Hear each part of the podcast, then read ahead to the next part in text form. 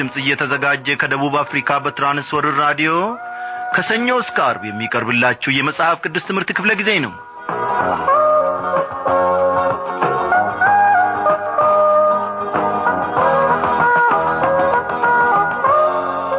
በያላችሁበት ስፍራ ሆናችሁ ይህንን የራዲዮ መልእክታችንን ለማዳመጥ የቀረባችሁትን ታላላቆችና ታናናሾች እግዚአብሔር ይባርካችሁ እንደምን አመሻችሁ እያልን የዕለቱን ዝግጅታችንን ስንጀምር እነሆ በዚህ በአየር ሞገድ አማካኝነት ደግሞ ልባዊ የፍቅር ሰላምታችንን እያቀረብን ነው። በአሁኑ ጊዜ ምናልባት እንደተለመደ ሁሉ ከጓደኞቻችሁ ጋር ወይንም ደግሞ ከጎረቤቶቻችሁ ጋር ወይንም ከቤተሰቦቻችሁ ጋር ወይንም ደግሞ አንዱ ሰው ለብቻው ቁጭ ብሎ የእግዚአብሔርን ቃል ለማዳመጥ በተለያየ አይነት መልክ የቀረባችሁ ልትኖሩ ትችላላችሁ። እግዚአብሔር ወገኖቼ የእኛን ማንነት ሳይመለከት እያንዳንዳችንን በዚህ ሰዓት ደግሞ በመንፈስ ቅዱስ አማካይነት ይገናኘናል። ቃሉን ልኮ ደግሞ ያስተምረናል። የእኛን ጎደሎ ነገር ይሞላል። የእኛን ጠማማ ነገር ያቃናል። ኦ እግዚአብሔር እንዴት ድንቅ ነው! ጌታ እግዚአብሔር አምላካችን የትም ሳንድ በቤታችን እንዲሁ ሊያገለግለን በዚህ ሰዓት ተዘጋጅቷል። መንፈስ ተዘጋጅታለች ወዳጆቼ። እኛስ ተዘጋጅተናልን? እግዚአብሔር ይክበር ይመስገን። እንግዲህ ባለፈው ክፍለ ጊዜ ጥናታችን እንደነገርናችሁ የትንቢተ ሕዝቅኤል መጽሐፍ ጥናታችንን ጨርሰን ዛሬ ደግሞ የቲቶን መልእክት አብረን እናጠናለን ማለት ነው። በዚህ ሰዓት እንግዲህ ሁላችሁም መጽሐፍ ቅዱሶቻችሁን ገለጥ ገለጥ አድርጋችሁ የሐዋርያው ጳውሎስ መልእክቱ ወደ ቲቶ ትከፍታላችሁ ወይም ደግሞ ትገልጣላችሁ ማለት ነው። እግዚአብሔር ወዳጆቼ እኔና እናንተን በያለንበት ስፍራ ሁሉ ተጠንቅቆልን ጠብቆን ለዚህ አድርሶናል። እስከ መጨረሻው ድረስ ደግሞ እንደሚያጸናን እምነታችን ነው። እግዚአብሔር ይክበር ይመስገን። እስቲ እንዲህ እያልን ከተስፋዬ ጋቢሶ ዝማሬ ጋር አብረን እንቆያለን። ባለበት መንገድ እኔ ተጠንቅቆ እዚህ ያደረሰኝ ክቡ ጠብቆ እስከ ፍጻሜውም ያቆመኛል ጌታ ሀገር ይገባለው እምነቴ ሳይጠፋ ባለበት መንገድ እኔ ተጠንቅቆ እዚህ ያደረሰኝ ክቡ ጠብቆ እስከ ፍጻሜውም ያቆመኛል ጌታ ሀገር ይገባለው እምነቴ ሳይጠፋ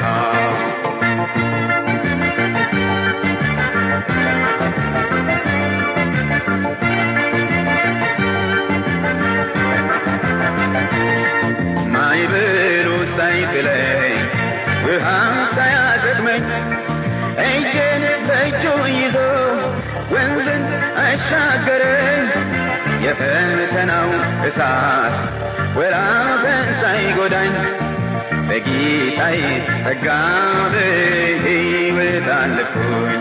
ባለፍበት መንገድ እኔ ተጠንቅቆ እዚህ ያደረሰኝ ክቡ ጠብቆ እስከ ፍጻሜውም ያቆመኛል ጌታ ሀገር ይገባለው እምነቴ ሳይፈታ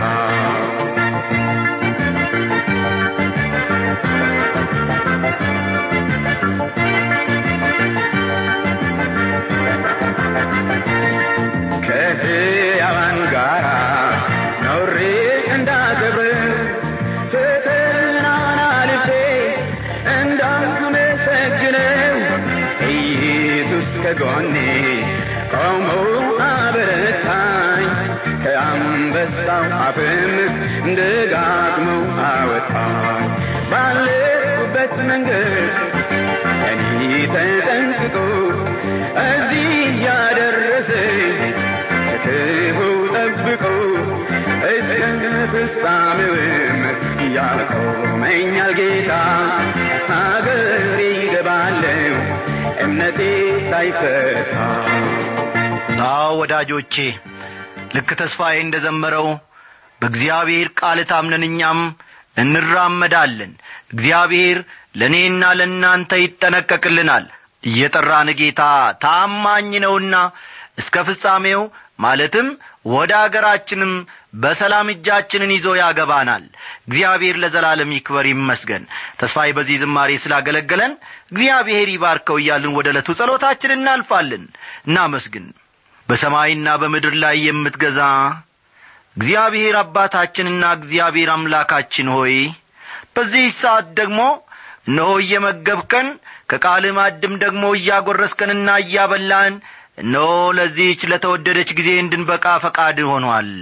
እግዚአብሔር ሆይ በተማርነውና በተረዳነው መጠን ደግሞ እንድንኖርና እንድናገለግል እርዳን። ጌታዬና አምላኬ ሆይ በዚህ ሰዓት ደግሞ በመካከላችን ተገኝተ ከቃልህ ደግሞ ድንቅ ነገርን እንድታሳየን ሰማያዊን ምስጢርህን እንድትገላልጥልን እንለምንሃለን። በጌታችን በመድኃኒታችን በኢየሱስ ክርስቶስ ስም አሜን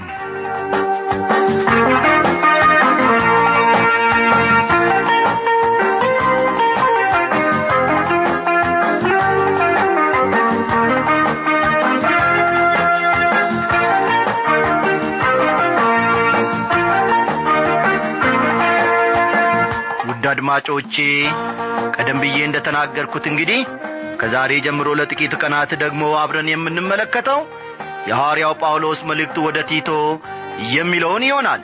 እንግዲህ ወደ ዋናው ሐሳብ ገብተን የምዕራፍ አንድን ትምህርት ከመመልከታችን በፊት ስለዚህ መልእክት አንዳንድ ሐሳቦችን አብረን እንነጋገራለን። እስቲ አንዳንድ ሐሳቦችን ደግሞ ለመጻፍ ያመቻችሁ ዘንድ መጻፊያ ደብተሮቻችሁንና መጽሐፍ ቅዱሶቻችሁን ገለጥ ገለጥ አድርጋችሁ እንድታዘጋጁ በዚህ ሰዓት አሳስባችኋለሁ። እግዚአብሔር የሚኖረንን ጊዜ ሁሉ ይባርክልን። ወዳጆቼ የዚህ መልእክት ጸሐፊው ሐዋርያው ጳውሎስ ነው። ፈጠን ፈጠን እያላችሁ ጻፉ። የመልእክቱ ጸሐፊ ሐዋርያው ጳውሎስ ሲሆን ዘመኑም ከስልሳ አራት እስከ ስልሳ ሰባት ዓመተ ምህረት ባለው ወቅት ውስጥ ነበር ጊዜውም ወይም ዘመኑ ከስልሳ አራት እስከ ስልሳ ሰባት ዓመተ ምህረት ባለው ውስጥ ነበር። የተጻፈበትን ሁኔታ እስቲ እንመልከት። እንደሚገመተው በቄርጤስ አገልግሎታቸው ጳውሎስና ቲቶ አብረው ነበሩ።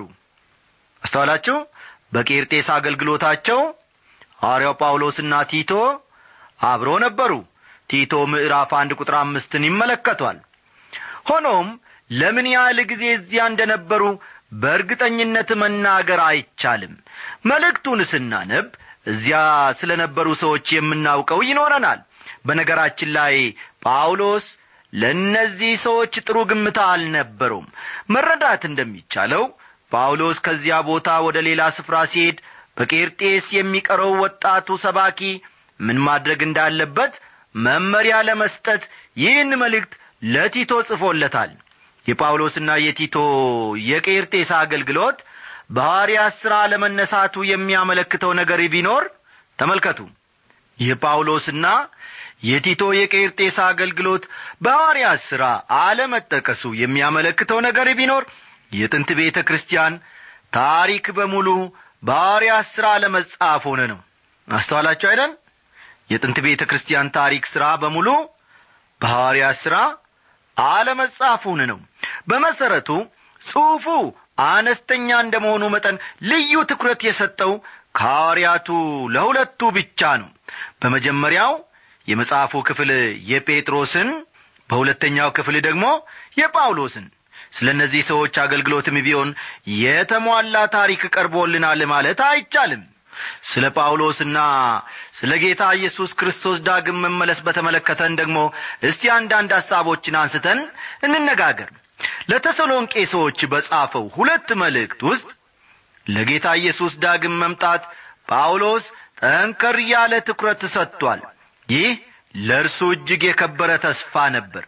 አንዳንድ ተቺዎች ጳውሎስ ለዚህ ጉዳይ ልዩ ትኩረት የሰጠው በአገልግሎቱ መጀመሪያ ላይ ነበር በኋላ ግን ትቶታል ይላሉ። ይሁን እንጂ የቲቶ መልእክት የተጻፈው አንደኛ ጢሞቴዎስ በተጻፈበት ተመሳሳይ ጊዜ ማለትም በጳውሎስ አገልግሎት ማክተመያ ላይ ነበር። ልብ በሎ ይህንን። የቲቶ መልእክት የተጻፈው አንደኛ ጢሞቴዎስ በተጻፈበት ተመሳሳይ ጊዜ ማለትም በጳውሎስ አገልግሎት ማክተሚያ ወይም መጨረሻ ላይ ነበር። ከቲቶ ምዕራፍ ሁለት ቁጥር አሥራ ሦስት እንደምንመለከተው ጳውሎስ የታላቁን የአምላካችንንና የመድኃኒታችንን የኢየሱስ ክርስቶስን ክብር መገለጥ እየጠበቅን ብሎ ነበር።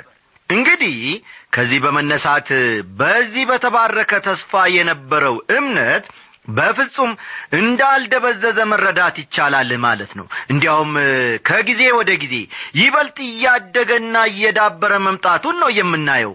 ምድርም ይላል ምድርም እስኪጠባ ድረስ የንጋትም ኮከብ በልባችሁ እስኪወጣ ድረስ ሲል ይቀጥላል።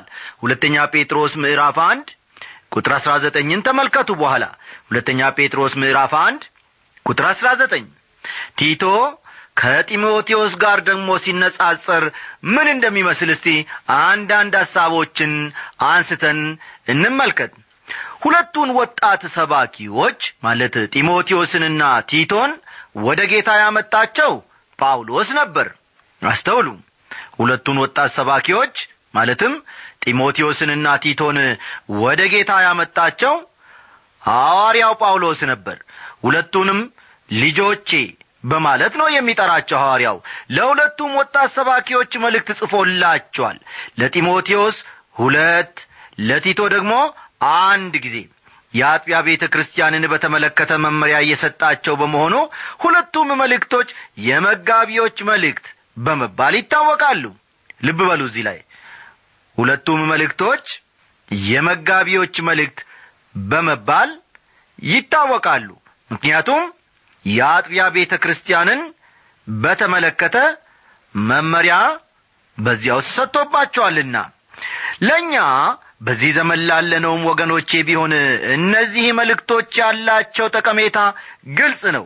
የአጥቢያ አብያተ ክርስቲያናትን አስተዳደር በተመለከተ ብዛት ያላቸው መጻሕፍት ተጽፈዋል። መጽሐፍ ቅዱስ ውስጥ የምናገኘው ግን እነዚህ ሦስት አጫጭር መልእክቶችን ብቻ ነው በእነዚህ መልእክቶች መሠረት በቤተ ክርስቲያን ጉለት ወይም ችግር ሊኖር የሚችለው መንፈሳዊ ጎደሎነት ወይም አንካሳነት ሲኖር ነው። እንደ እውነቱ ከሆነ ስለ ጢሞቴዎስም ሆነ ስለ ቲቶ የምናውቀው በጣም እጅግ በጣም በጥቂቱ ነው። ሆኖም ከጢሞቴዎስ ይልቅ ቲቶ በአካሉም ሆነ በመንፈሳዊ ሕይወቱ ብርቱ ሳይሆን አልቀረም። ጳውሎስ ስለ ጢሞቴዎስ ብዙ ያስባል። ስለ ቲቶ ግን ብዙም ሲያስብና ሲጨነቅ አንመለከትም። ቲቶ በሳልና ጠንካራ ስብዕና የነበረው ሰው ሳይሆን እንዳልቀረም ይገመታል። አስተውሉ። ቲቶ በሳልና ጠንካራ ስብዕና የነበረው ሰው ሳይሆን እንዳልቀረም ይገመታል። ጢሞቴዎስ በጳውሎስ እጅ የግርዘትን ሥርዓት የፈጸመ አይሁዳዊ ነበር። አስተውሉ እዚህ ላይ። ጢሞቴዎስ በጳውሎስ እጅ በጳውሎስ እጅ የግርዘትን ሥርዓት የፈጸመ አይሁዳዊ ነበር። ቲቶ ግን ከአሕዛብ ወገን ሲሆን ቲቶ ግን ከአሕዛብ ወገን ሲሆን ጳውሎስ ቲቶን ለመገረዝ ፈቃደኛ አልነበረም። ቲቶ ግን ከአሕዛብ ወገን ሲሆን ጳውሎስ ቲቶን ለመገረዝ ፈቃደኛ አልነበረም። ጳውሎስ ቲቶን ይዞ ወደ ኢየሩሳሌም እንደ ሄደ ከገላትያ መልእክት መመልከት ይቻላል። አሕዛብ እንደ መሆኑ መጠን ግን እንዲገረዝ ፈቃደኛ አልሆንም ገላትያ ምዕራፍ ሁለት ቁጥር አንድና ሦስትን ተመልከቱ። ገላትያ ምዕራፍ ሁለት ከቁጥር አንድ እስከ ሦስት ያለውን ልብ ይሏል። ጢሞቴዎስን ይዞ በሄደበት ጊዜ ግን ገርዞታል። የሐዋርያት ሥራ ምዕራፍ አሥራ ስድስት ከቁጥር አንድ እስከ ሦስት ያለውን እንደ መረጃ አድርጎ መመልከት ይቻላል። የሐዋርያት ሥራ ምዕራፍ አሥራ ስድስት ከቁጥር አንድ እስከ ሦስት እንግዲህ ወገኖቼ አንዱን ወጣት ሰባኪ ሲገርዝ ሌላውን ወጣት ሰባኪ ለመገረዝ ፈቃደኛ አልነበረም ማለት ነው ሐዋርያው ጳውሎስ። ከዚህ የምንማረው ነገር ቢኖር በክርስቶስ ኢየሱስ አዲስ ፍጥረት መሆን ይጠቅማል እንጂ መገረዝ ቢሆን ወይም አለመገረዝ አይጠቅምምና የሚለውን ነው። ይህንም በተመለከተ ገላትያ ምዕራፍ ስድስት ቁጥር አሥራ አምስትን መመልከት ይቻላል። ገላትያ ምዕራፍ ስድስት ቁጥር አሥራ አምስትን በኋላ ተመልከቱ። አድማጮቼ ሰዎችን ወደ ክርስቶስ ለማምጣት ያመቸው ዘንድ ጳውሎስ ከአይሁድ ጋር አይሁዳዊ ከአሕዛብ ጋር ሲሆን ደግሞ እንደ አሕዛብ እንደሆነ ጳውሎስ ግልጽ አድርጓል። ጢሞቴዎስን የገረዘው አብረው ወደ ምኵራብ ስለሚሄዱ ነበር። ልብ በሉ። ጢሞቴዎስን ሐዋርያ ጳውሎስ የገረዘው ሁለቱም አብረው ወደ ምኵራብ ስለሚሄዱ ነበር። ታላቁ የኢየሩሳሌም ጉባኤ በተካሄደበት ጊዜ ወንጌል ትልቅ ፈተና ላይ ወድቆ ነበር። ስለሆነም ጳውሎስ ቅንጣት ታክል የአይሁድ ወግ አጥባቂነት ከወንጌል ጋር እንዳይቀላቀል ጥንቃቄ ለማድረግ ወስኗል። የሐዋርያ ሥራ ምዕራፍ አሥራ አምስትን በደንብ ተመልከቱ በኋላ። የሐዋርያ ሥራ ምዕራፍ አሥራ አምስትን ሙሉውን ጊዜ ሲኖራችሁ አንብቡ። እንግዲህ ለዚህ ነበር ሐዋርያው ቲቶን ለመገረዝ ፈቃደኛ ያልሆነው ወገኖቼ በግል ሕይወታችሁ ከጌታ ኢየሱስ ክርስቶስ ጋር ኅብረት ከሌላችሁ በቀር የትኛውም ዐይነት የአምልኮ ሥርዓት ምንም አይጠቅማችሁም። እውነቴን ነው የምላችሁ። ይህንም በዚህች ምሽት በደንብ ተረዱ። አዎ በግል ሕይወታችሁ ከጌታ ኢየሱስ ክርስቶስ ጋር ኅብረት ከሌላችሁ በቀር የትኛውም ዐይነት የአምልኮ ሥርዓት ምንም አይጠቅማችሁም። እንዲያውም አደገኛ ነው የሚሆንባችሁ ከዚህ በመቀጠል ደግሞ የመልእክቱን አብይ ሐሳብ አብረን እንመለከታለን። በቲቶ መልእክት ውስጥ ቤተ ክርስቲያንን ከነሙሉ ክብሯና ግርማዋ እናያለን። ልብ በሉ። በቲቶ መልእክት ውስጥ ቤተ ክርስቲያንን ከነሙሉ ክብርና ግርማዋ እናያለን። በዚህ መልእክት መሠረት ቤተ ክርስቲያን አንደኛ በሥርዓት የምትመራ ድርጅት ናት። ልብ በሉ ፈጠን ፈጠን እያላችሁም ጻፉ። በዚህ መልእክት መሠረት ቤተ ክርስቲያን አንደኛ በሥርዓት የምትመራ ድርጅት ናት። በሥርዓት የምትመራ ድርጅት ናት። ሁለተኛ ጤናማ ትምህርት አላት ቤተ ክርስቲያን። ቤተ ክርስቲያን ጤናማ ትምህርት አላት። ሦስተኛ ለማንኛውም መልካም ሥራ የተዘጋጀች ለማንኛውም መልካም ሥራ የተዘጋጀች ንጹሕ ሕይወት ያላት ናት። ንጹሕ ሕይወት ያላት ናት። ልድገምላችሁ የመጨረሻውን። ቤተ ክርስቲያን ለማንኛውም መልካም ሥራ የተዘጋጀች ለማንኛውም መልካም ሥራ የተዘጋጀች ንጹሕ ሕይወት ያላት ናት ማለት ነው። የጢሞቴዎስ መልእክት አብይ ትኩረት የሰጠው የጢሞቴዎስ መልእክት አብይ ትኩረት የሰጠው ለጤናማ የቤተ ክርስቲያን አስተምህሮ ነበር። ለጤናማ የቤተ ክርስቲያን አስተምህሮ ነበር። የቲቶ መልእክት አብይ ትኩረት የሰጠው ደግሞ ለቤተ ክርስቲያን ሥርዓታዊ አኗኗር ነው። ለቤተ ክርስቲያን ሥርዓታዊ አኗኗር ነው። አኗኗር ነው። እንዲያውም ቲቶ ምዕራፍ አንድ ቁጥር አምስት የጠቅላላ መልእክቱ ቁልፍ ሐሳብ ነው ማለት ይቻላል። እዚህ ላይ አስተውሉ። ቲቶ ምዕራፍ አንድ ቁጥር አምስት የጠቅላላ መልእክቱ ቁልፍ ሐሳብ ነው ወይም ዋና ሐሳብ ነው ማለት ይቻላል ስለዚህ ምክንያት የቀረውን እንድታደራጅ በየከተማውም እኔ አንተን እንዳዘዝኩህ ሽማግሌዎችን እንድትሾም በቄርጤስ ተውኩ ይለዋል። ቲቶ የቄርጤስ ቤተ ክርስቲያንን ሥርዓት ማስያዝ ነበረበት። ተመልከቱ። ሐዋርያው በመልእክቱ ውስጥ እንደ ጻፈው ከሆነ ቲቶ የቄርጤስ ቤተ ክርስቲያንን ሥርዓት ማስያዝ ነበረበት በምዕራፍ አንድ ጳውሎስ ቤተ ክርስቲያን በሥርዓት የምትመራ መሆን እንዳለበት አመልክቷል። ልብ በሉ። በዚህ በቲቶ በምዕራፍ አንድ ውስጥ ጳውሎስ ቤተ ክርስቲያን በሥርዓት የምትመራ መሆን እንዳለባት አመልክቷል። ቲቶ ምዕራፍ አንድ ቁጥር አምስትን ተመልከቱ። ቲቶ ምዕራፍ አንድ ቁጥር አምስት ምዕራፍ ሁለት ምዕራፍ ሁለት ቤተ ክርስቲያን ጤናማ ትምህርት ማስተማር ያለባት ለመሆኑ ትኩረት ይሰጣል። ፈጠን ፈጠን እያላችሁ ጻፉ። ምዕራፍ ሁለት ቤተ ክርስቲያን ጤናማ ትምህርትን ማስተማር ያለባት ለመሆኑ ትኩረት ይሰጣል። ትኩረት ይሰጣል። አንተ ግን ሕይወት ለሚገኝበት ትምህርት የሚገባውን ተናገር ይላል ቲቶ ምዕራፍ ሁለት ቁጥር አንድን እንደ መረጃ መመልከት ይቻላል። ምዕራፍ ሦስት ደግሞ ወገኖቼ ምዕራፍ ሦስት ደግሞ ቤተ ክርስቲያን ለመልካም ሥራ እንድትበረታ ይመክራል። ቤተ ክርስቲያን ለመልካም ሥራ እንድትበረታ ይመክራል። ለበጎ ሥራ የተዘጋጁ እንዲሆኑ አሳስባቸው ሲልም ይናገራል። ቲቶ ምዕራፍ ሦስት ቁጥር አንድን ተመልከቱ። ቲቶ ምዕራፍ ሦስት ቁጥር አንድ። በሌላ አነጋገር ቤተ ክርስቲያን በጸጋ ድናለች በጸጋ ትኖራለች በበጎ ሥራ እምነቷን ታሳያለች ማለት ነው። በዚህ ባለንበት ዘመን እነዚህን ሦስት ነገሮች የምታሟላ ቤተ ክርስቲያን ማግኘቱ አስቸጋሪ ሊሆን እንደሚችል ይገባኛል።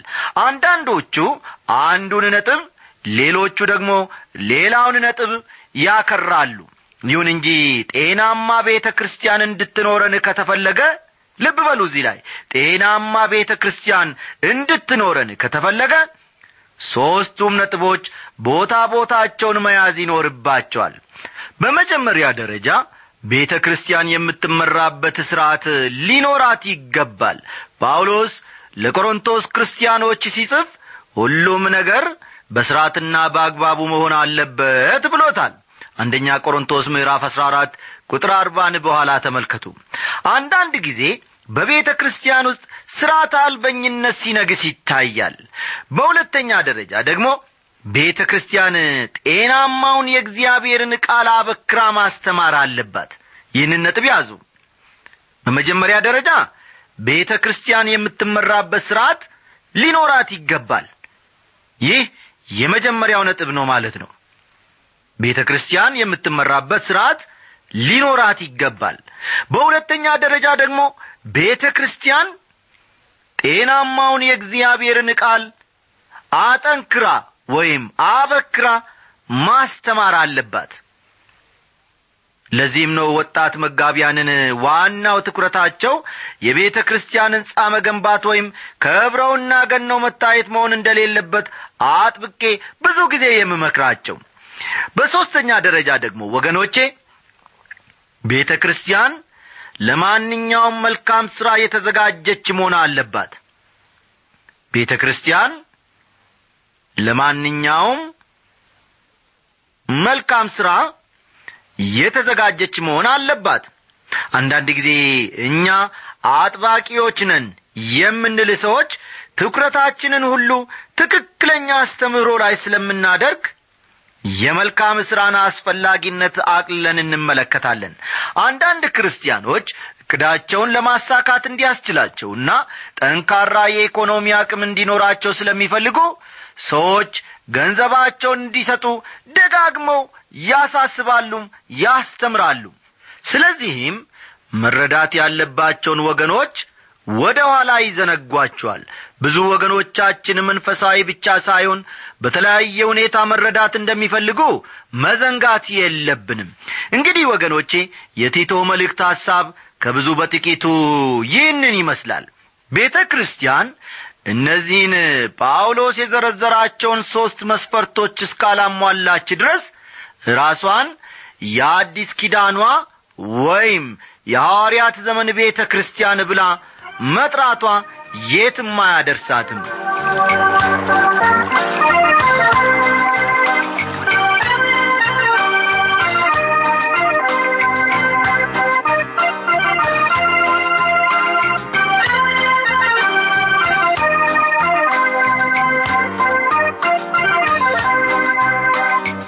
ወገኖቼ እስከዚህ ጊዜ ድረስ እግዚአብሔር ረድቶን ስለ ቲቶ መልእክት አንዳንድ ነጥቦችን አንስተን ተነጋግረናል። እግዚአብሔርም ደግሞ ከዚህ ከመግቢያው ውስጥ ብዙ ቁም ነገሮችን አስተምሮናል። አሁን ደግሞ ወደ ምዕራፍ አንድ ተሸጋግረን እስከ ቁጥር አንድ ድረስ ያለውን አንዳንድ ነጥቦችን ጌታ መንፈስ ቅዱስ በሚያስተምረን ኀይል አብረን እንመለከታለን። የዚህ የቲቶ ምዕራፍ አንድ አብይ ሐሳቡ ቤተ ክርስቲያን እንደ ድርጅት የሚል ይሆናል። ፈጠን ፈጠን እያላችሁ ጻፉ። ቤተ ክርስቲያን እንደ ድርጅት የሚለው የምዕራፍ አንዱ አብይ ሐሳብ ነው ማለት ነው። የቲቶ መልእክት መግቢያ ከሌሎች የመጋቢዎች መልእክት ጋር በመሠረተ ሐሳብ ደረጃ ተመሳሳይ ቢሆንም ከሌሎች የጳውሎስ መልእክቶች ጋር ግን ተመሳሳይ አይደለም። እስቲ ቁጥር አንድን እናንብብ የእግዚአብሔር ባሪያና የኢየሱስ ክርስቶስ ሐዋርያ የሆነ ጳውሎስ በእግዚአብሔር ለተመረጡት እምነት እንዲሆንላቸው በዘላለም ሕይወት ተስፋ እንደ አምልኮት ያለውን እውነት እንዲያውቁ የተላከ ይላል። ጳውሎስ ራሱን የእግዚአብሔር ባሪያ በማለት ይጠራል። በብሎይ ኪዳን መሠረት ባሪያ ማለት ጌታውን ለማገልገል በራሱ ፈቃድና ተነሳሽነት ራሱን ለጌታው የሰጠ ሰው ማለት ነው። ጳውሎስ የኢየሱስ ክርስቶስ ሐዋርያ በማለትም ራሱን ሲጠራ እንመለከታለን። ጳውሎስ ቤተ ክርስቲያንን በተመለከተ መመሪያ ሊጽፍ ነው። በዚህ መሠረት ይህንን መመሪያም ሆነ ሐዋርያነቱን ያለማወላወል በሙሉ ልብ መቀበል እንዳለባቸው ይጽፍላቸዋል። የኢየሱስ ክርስቶስ ሐዋርያ እስከሆነ ድረስ መመሪያዎቹ ደግሞ የራሱ የኢየሱስ ክርስቶስ ናቸው። ለተመረጡት እምነት እንዲሆንላቸው ይላል በጽሑፉ ውስጥ ሐዋርያው። በሌላ አነጋገር መመሪያ የሆናቸው ዘንድ ለተመረጡት የተሰጠ እምነትም እንደማለት ነው። ወገኖቼ መዳን አለመዳናችን የሚወሰነው ልብ በሉልኝ መዳን አለመዳናችን የሚወሰነው በማመን ወይም ባለማመናችን ነው። እስቲ ስለ ኢየሱስ ክርስቶስ የምታምኑትን ንገሩን። እስቲ የመስቀል ላይ ሞቱ ምን ትርጉም እንደሚሰጣችሁ ንገሩኝ። መጽሐፍ ቅዱስ የእግዚአብሔር ቃል መሆኑን ታምናላችሁን? እንግዲህ ለጥያቄዎቹ ከምሰጧቸው መልሶች በመነሳት እውነተኛ የእግዚአብሔር ልጆች መሆን አለመሆናችሁን ማወቅ ይቻላል ማለት ነው ጳውሎስ አማኞችን የሚያውቃቸው የተመረጡ በመሆናቸው ነው። እንደ አምልኮት ያለውን እውነት እንዲያውቁ የሚለውን መንፈሳዊነት ያለበትን የእውነት እውቀት ብሎ መተርጎም ይቻላል። የምናምነው ወይም የምናውቀው እውነት ወደ መንፈሳዊነት ካላደረሰን በስተቀር እምነታችን ራሱ ችግር አለበት ማለት ነው። አንድ ጊዜ ስለ አንድ የሚጠጣ የሚሳደብና ከአመፀኞችም ጋር ስለሚተባበር ሰባኪ የሰማሁት አለኝ።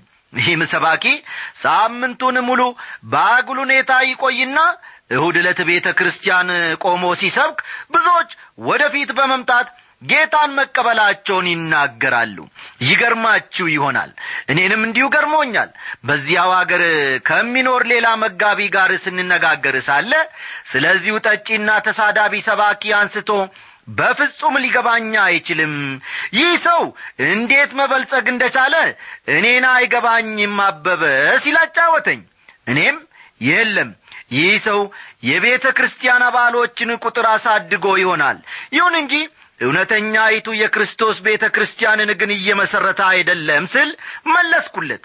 ወገኖቼ በጸጋ ያገኘነው ደህንነት ልብ በሉልኝ በጸጋ ያገኘነው ደህንነት ወደ መንፈሳዊ ሕይወት ሊያመጣን ይገባል በዚህ ሕይወት ደግሞ እንድንኖር ፍሬም እንድናፈራ እግዚአብሔር ይርዳን።